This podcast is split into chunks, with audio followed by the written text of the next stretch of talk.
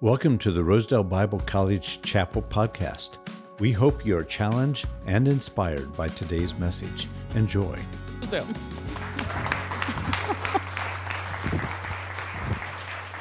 It's good to be here. I heard I heard somebody mention a break, so I need to know when it is. Oh, I am here on a bad day. Bad day. Okay.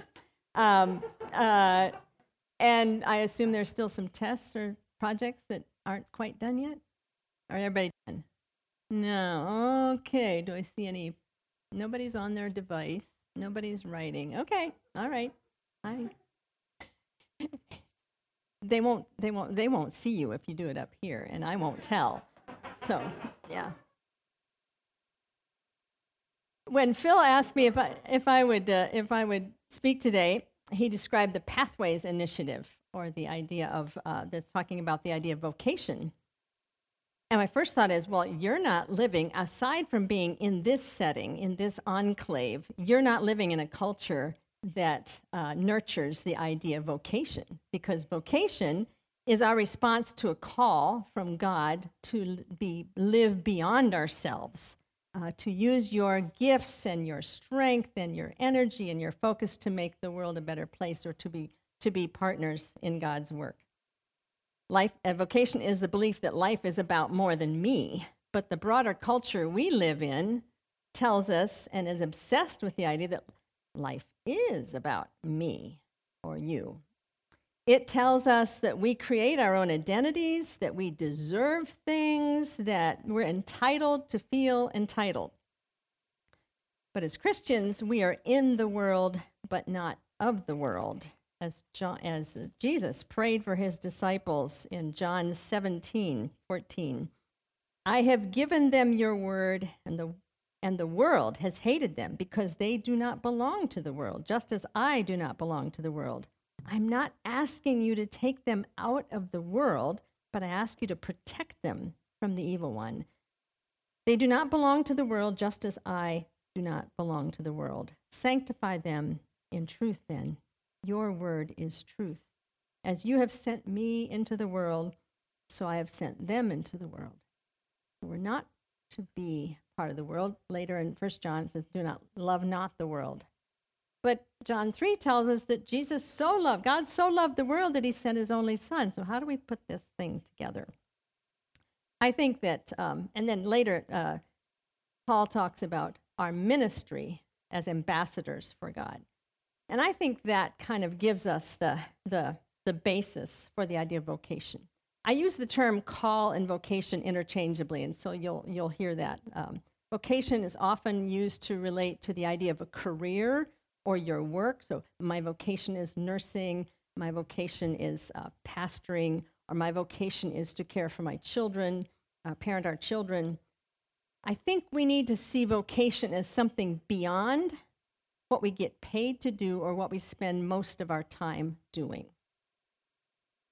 After all, you're here in a very privileged situation. How many people in the world get to have this time apart? I know you've got the projects and the tests and the studies, and you're stressed and it's, you're overwhelmed, but this is an, a huge, huge privilege in the world. You have a chance that um, not even most Americans, much less people around the world, to do that. And you you can you, you, in the in the future you will have you will have the ability to afford choices like caring for your children full time or choosing a job that you love and feel fulfilled in many people won't have that choice but no matter whether we have choice or not we, about what we do and how we earn our living or or how we spend most of our time we do have a choice in how we approach vocation and so it's the way we live, and that's what I'd like to talk about, as well as sort of how you decide when you do have choice how to go forward. At, at, I've, I've been pondering vocation since, since way before high school. And now at age 67, I still wake up every day and say, okay, God, am I in the right place? Am I in the right, am I doing the right thing? So believe me, you're not going to decide before you leave here what your vocation is uh, in terms of how you live that out. It's, it's a repeat call. The, the song, the last song, we talked about. Uh, now I'm not going to bring it's new to me. I didn't can't bring back the words, but what's the chorus? I s- submit, I give, I surrender. Who was this? Who was singing? What are the words of that chorus? All I am is yours, and yeah, Believe me, it's every every day for each one of us throughout all of life. Let me share a few aspects of call or, or vocation. Uh, and through my life, I'll share some aspects and give you some stories from, from my life. And, and because I learned from other people's stories.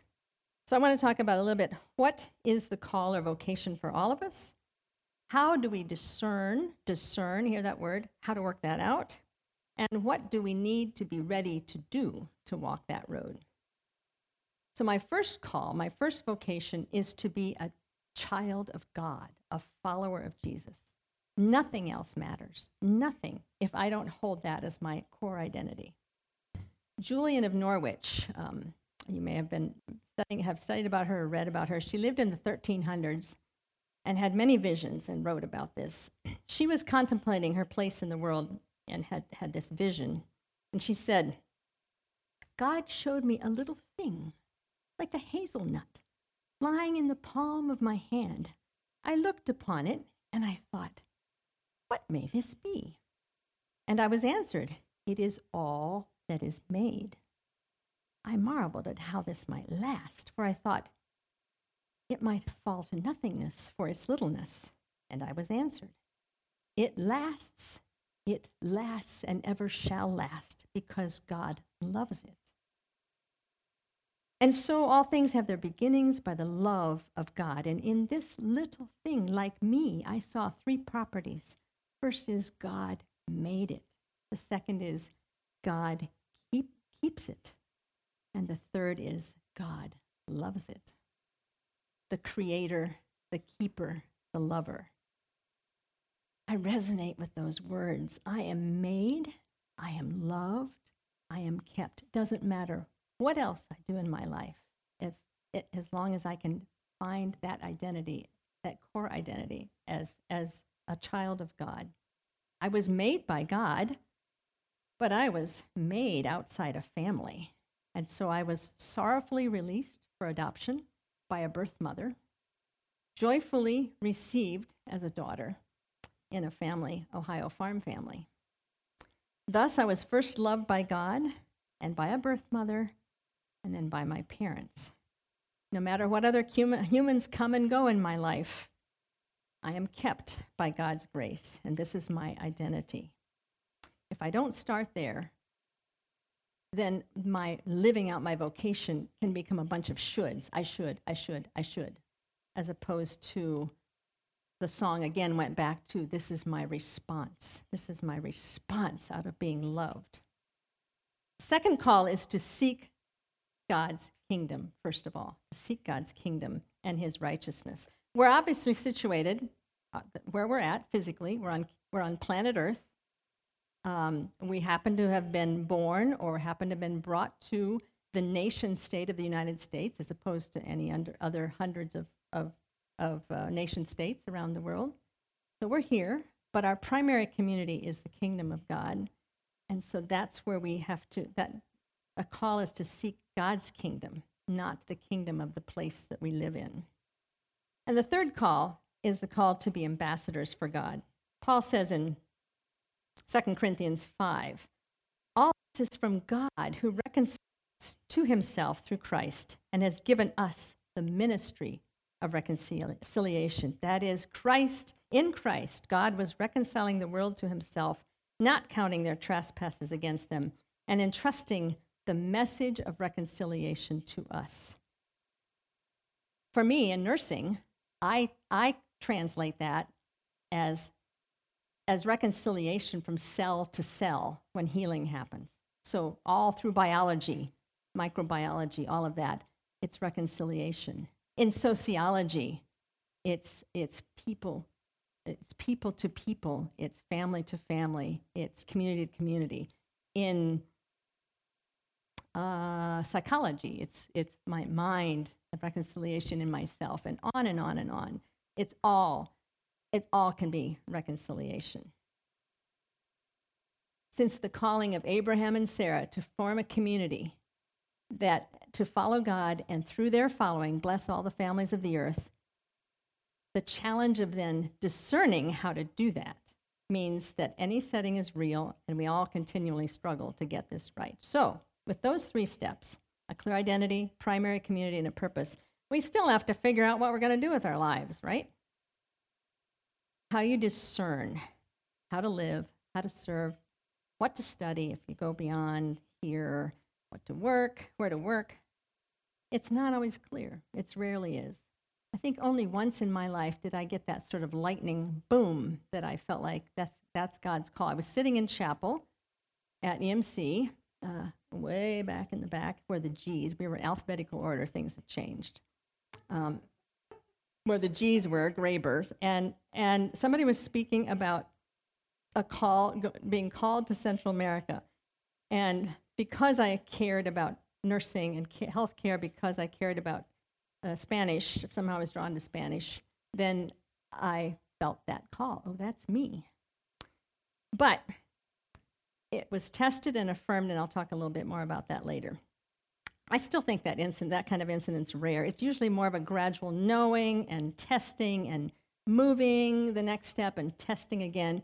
Frederick Buechner writes, "The place God calls you to is where your the, the, your greatest joy meets the world's greatest hunger. And I truly believe that that can be the way it is. You, you're, while you're here, you can learn about the needs of the world, the hunger of the world, but you're also learning about your own gifts, your own interests, what you're good at, what you're drawn to, and then you figure out how to put those together. How can this meet the need in the world? Discernment happens through others speaking into our lives. My youth sponsors, my teachers name gifts of leadership and teaching in me. And because of that, I ended up back at EMU as a faculty member. Uh, even people who don't know us can speak to us. I was, uh, I, I, it, when I was pursuing this call to Central America in college, I, I'd never heard of, I never heard of Rosedale before I went to EMU. I grew up in Ohio. But I grew up in Ohio Conference of Mennonite Church, another denomination, another Mennonite denomination. So I get to I get to EMU. I developed a set of friends, and a whole bunch of them had been to Rosedale. Like, what's Rosedale? And and then oh, and there's a mission board, and you ought to think about they have they do they use a bunch of nurses in Central America. You ought to think about that. Would I fit? I'm not sure. Uh, seemed they seem they seem a little conservative to me. Wasn't sure about that wasn't sure that I was going to go there. And as a female, I thought I had a little more freedom than I thought I might. But I was called. So, what do I do with that? So, I went to the rep who was there. Um, and I don't know if any of his relatives teach here. David I. Miller? they all know him clearly, but actually, Jim and I stopped to see he and his wife yesterday to thank him for his role in my vocation in life. Um, so I went to went to talk to him, and I just a couple times I'd go back and say, "I'm not sure I'm going to fit." And he said, "Well, you know, might I always work that way?" And and finally he said, "Anne, look." And he, I think he understood me, and he, God used him. He said, "Anne, the waters of the Jordan River did not did not part until the priest walked out into the water, and somehow God used that to say, "That's it." I have to go forward. No, the answer, the questions are not answered. I don't know if I'm going to fit with Rosedale. I don't know if I can go and do what I, I think I'm called to do, but that's, I have to move forward. And that, and so somebody I'd never met before um, was used in my life, and that can happen to you. Life circumstances also, I think, can can shape us. Um, we, Jim and I, thought um, that that we would probably spend much of our life over internationally in service and missions. And then we, uh, because I'm adopted and we wanted to adopt, we adopted a child with special needs. Had a birth, a child by birth, and then a child by adoption, and then later another child by birth. Because of special needs, we ended up needing to be around uh, education that, that fit her needs. So that kind of ended uh, our time living at the point internationally.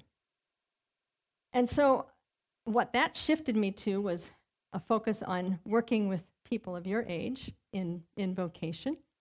And it also shaped me to, to say, but I still want to be connected. How can that be? And that's how I got involved in board, boards for Mennonite Central Committee. So it happens in different ways. But here, now, now, what do you need to be ready to do to work in, to, to do this discernment? So let me give you six things, six ideas. First of all, put yourself in a willing and submissive posture. You've got to be willing to sacrifice, as the, as the song says. Sometimes this seems a little, uh, when I look back, this seems a little uh, odd uh, but I remember that it also was very, very important at my at that age, and it's very important for you. So remember what I said about not being sure I'd fit with Rosedale. So I knew I was going to go. I knew that I was called. I'm sitting on there's a big hill behind EMU. I'm sitting up there praying about this and what I'm willing to do, and I knew that that meant that I would be single all my life because there's no way I would marry one of those guys with Rosedale. So I was committing myself not only to leave the country, learn a new language, and be, but I was going to be single all my life. But that's what God called me to do. So I was going to do that. And then, and then I opened my Bible for some confirmation from God, which I didn't usually do and I don't necessarily recommend. Like, show me a verse. And it was a verse in Ecclesiastes. How can one stay warm alone? But you need two under a blanket. I was like, God, really? I just promised to be single all my life. And you give me this verse that, that makes sense. But I was trying to be submissive. I struggled with this again the second time. More about the single part later. Um, I struggled this with the second time. So, so I did find somebody to marry, and we married. And after at the, at the end of Rosedale, at the end of those three years, and we were in, back in Hunt, Harrisonburg. I was starting to teach, and the call came from MCC to go to El Salvador and then Nicaragua. Um, and I didn't want to go. And it didn't have anything to do with a child with special needs. We didn't have children. It had to do because I was starting a faculty position. I was gaining power. I was liking what I was doing. And I knew in my heart I was gaining too much power too quickly and that I needed to go, and I didn't want to. And my dear husband Jim said, We have to go. We have to go. Again, I had to come back and be submissive to that call. For me, sometimes I've had to learn to be willing to lead publicly and to accept positions which, which when I'm not when I'm not in a public position, I can I'm very independent and I like to do my own thing and I don't like to have my schedule managed by somebody else or, or, or be very public. But I've had to learn to be submissive to to certain requirements and, and of, of being in leadership publicly. And I'd really like more time right now to putter in my yard and play with my grandchildren. Um, but I did understand through the call to the current position that my experience and my gifts uh, brought what was needed at that time. Second, I would just say be present. This is, this is mostly just to you. Just be present right now. Vocation isn't for later. What you do, how you live out your vocation is not later, it's now. It's what you pay attention to, who you listen to, what you get involved with. Not that you can get involved in lots of things off campus right now. It's how you, how, but how you learn about the world. Second, and third, you need to be willing to live upstream and be different. It's lonely, and you can doubt yourself. People said, What? You're not going to get, you're not going to work in nursing in the US before you leave the country? You're going to lose everything you ever learned. That's a waste of, that's a waste of, of talent, and you'll, you'll mess up your career forever another another going upstream. So I felt kind of lonely in that. When Jim and I returned to MCC uh, with it in the 80s, there were we had an eight month old then, and we were told by friends, "We admire you so much for going and doing this, but we feel like we need to stay here and raise our children first, and then, and then maybe we can serve. Um, seemed to be an implication by that we were hurting our children. And a, a physician who moved from rural Minnesota to Washington, D.C., David Hilfiker, he wrote one time he had more fears for the spiritual health of his children in the suburbs of Minneapolis than he had uh, than he had in the inner city of Washington D.C., where they saw the effect of drugs and alcohol and violence all around them. Some of you may feel called to something, but you're but you're sort of you're told but may, may be called to something like going home to a family business and you're told, but you have all these gifts. Don't throw those away going back in your home community. But if you feel that call, if that's where you're called to be, then you'll have to, to accept being lonely, perhaps. And you have to go against if uh, in, in a, if you move into a profession, there's a very certain culture around that, and you sometimes have to go around go against that profession. So, at one point, I was in an interview for a Fulbright scholarship. I wanted a scholarship to go to Nicaragua to do my dissertation, which was on international health and uh, and how just how agencies, nonprofit agencies, work in international health. And I was in this interview, and one of the professors, I think he was from astronomy, finally said, "It seems like you want your research to help somebody." And I realized I'd been giving the wrong answer because at a place like the University of Virginia, it's knowledge for knowledge's sake, not the application necessarily. So I was different again, and I didn't get that Fulbright scholarship. Fourth, you got to be ready to shift gears um, and, and hear a new call. So I assumed I'd always do hands on nursing care, delivering babies, suturing, oh, thousands of stool exams to look for parasite eggs, um, all kinds of fun stuff. I have stories. But, and, but then we needed to set up clinics and we needed to set up systems to help whole communities. And so then I had to back off and train others, let others do that job. And the same thing happened again at EMU. I couldn't do public health, I had to let the students do it. And then one of my former students came to me and said, I want your job, Anne. And so I had to back away from teaching uh, what I was teaching and move to teaching something else because she was good and she needed to be. So you're just always, you're always sort of having to shift, say, now what, God? Now what, God? And then when the call came to move into not board work, but staff work for MCC, it was like, ah, am I giving up my nursing? And I realized, no. Relief and Development, Mennonite Central Committee, Relief and Development and Peace. It's a, it's a ministry of Anabaptist agencies. Okay, that's health, relief, development, peace. That's health. That's how God is, is doing this now. Now, another, another thing you got to be ready to do is laugh at yourself and God's sense of humor. I told you about the God's sense of humor on the hill. So I get to Nicaragua and I meet this guy. And, in, and, and, and it made sense we, of course, we didn't talk about our relationship for a long time because we were working together and we weren't allowed to date, so you couldn't, you know, it was really complicated and the work was really important. Anyway, we did decide to get married. The irony was when Jim came to Rosedale, his parents, from even a more conservative setting, thought he might be losing his faith by coming to a liberal place like Rosedale. So, so I come from here and he comes from here. And I feel like in the 40, almost 42 years now that we've been married, God has used that to help us bridge, bridge a spectrum. And particularly in my role at Mennonite Central Committee, where we have every group, but the, from the most liberal Mennonites, Anabaptist, to Amish, to, to the, whole, the whole range of people are involved, suddenly it's like, oh, that's why God did that. That's an amazing, it's an amazing irony. By the way, if any of you at all are interested, it doesn't sound interesting, but but the Great Lakes Board, the Great Lakes Mennonite Central Committee Board has space for students from all Mennonite colleges.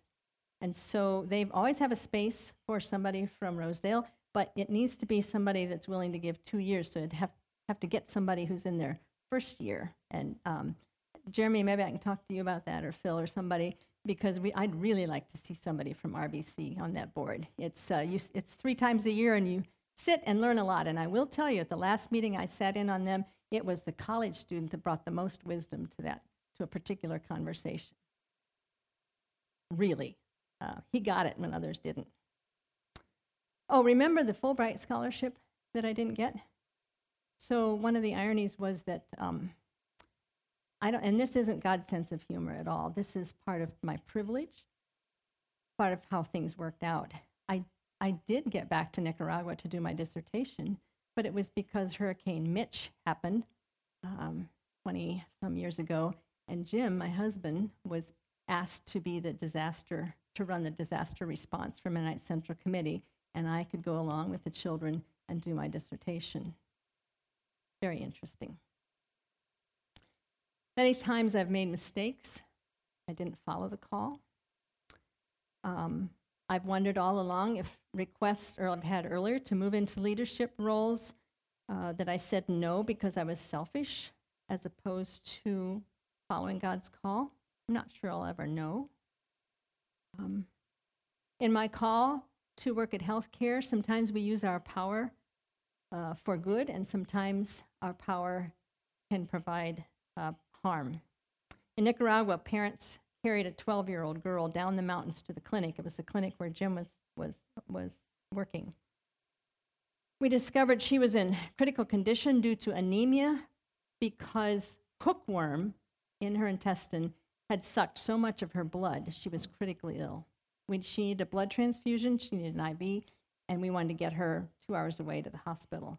The bus driver took one look at her. There was no, we had no vehicle but the bus. Bus took took looked at her and said, "She's going to die. I won't take her." And I used our our North American white power to say, "You got to take her. You got to take her. She needs this."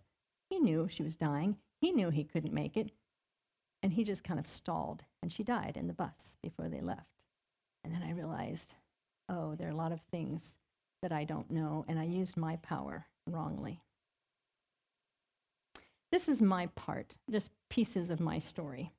I encourage you to take risks. The God who made you and loves you and keeps you, he will keep, he will, he will take care of you. He will follow. Following this call is much more important than your worries about your safety. I would say explore many avenues to discover your interests and your gifts. Take time because of our of many of us in a position of privilege, you have some time to be, to be able, rather than having to, to support a family, you can take some time in service, uh, a reach assignment through RI or MCC. Let me invite you to a one-year SALT assignment, which is for one uh, for young adults, uh, 18 to 30. Um, and later this summer, you'll see if you look at the Mennonite Central Committee website, you'll see um, a new program, which is a pilot called Seek. It's a discipleship program that will be in the Middle East, in uh, Palestine, Israel. It will consist of uh, folks from North America, young people from North America, as, as well as from Palestine. And it's a, it'll, it'll also include Jordan. And so I look, I suggest that you take a look at that if, if, if that's a call for you. Also, if any of you guys are interested in getting a CDL, we desperately need two canners. Have you ever heard of, of meat canning? Anybody? It's the only portable meat canner in the world, period. And this canned meat goes all over the world and, uh, and, is, and saves lives. But we need guys to commit to two years because it's pretty complicated to learn how to run the canner and we need them this fall. So if anybody's looking for something to do next this fall, um, please apply. Act where you are. Don't be afraid. Don't be afraid to be alone and know that you're not really alone. Learn from those around you. Let me close with a prayer that I pray every morning from um, that's from Thomas Aquinas. Um, it helps it helps center me and then I'll add prayer for you. Grant, O merciful God, that I may ardently desire, carefully examine, truly know and perfectly fulfill those things that are pleasing to you to the praise and honor of your holy name. Direct my course, O God, that I may do what you require me to do. Show me the way and grant that I may follow as is necessary and profitable to my soul. Grant to me, O Lord my God, that I may not be found wanting nor in prosperity, that I may not be lifted up by one nor cast down by the other. May I find joy in nothing but what leads to you, sorrow in nothing but what leads away from you. May I seek to please no one, nor fear to displease any. May I fear only you. I despise all transitory things, O Lord, and treasure all things that are eternal. Let me find pleasure in all toil that is for you, and weariness in all rest where you are not. God, I thank you for this place that nurtures so many people over, has, has nurtured so many people over the years. And I pray for each of the persons in this room today that you would show them how they are made and loved and kept by you, that you would lead them on in confidence to where you want them to be, to how they can serve you. Bless them as they travel, as they move out from here for a break, and keep them safe. I pray for other their families and others that they will come into contact with um, as they as some of some of them may be touring. Pray that you would keep people safe and that your your your message could get through to others. Thank you for this day and for who you are. We pray in Jesus' name. Amen. Thanks for listening. If you found this episode helpful, please share so others can benefit from it as well. And check out our other podcast series from our website at rosedale.edu slash podcasts. God bless you and have a good day.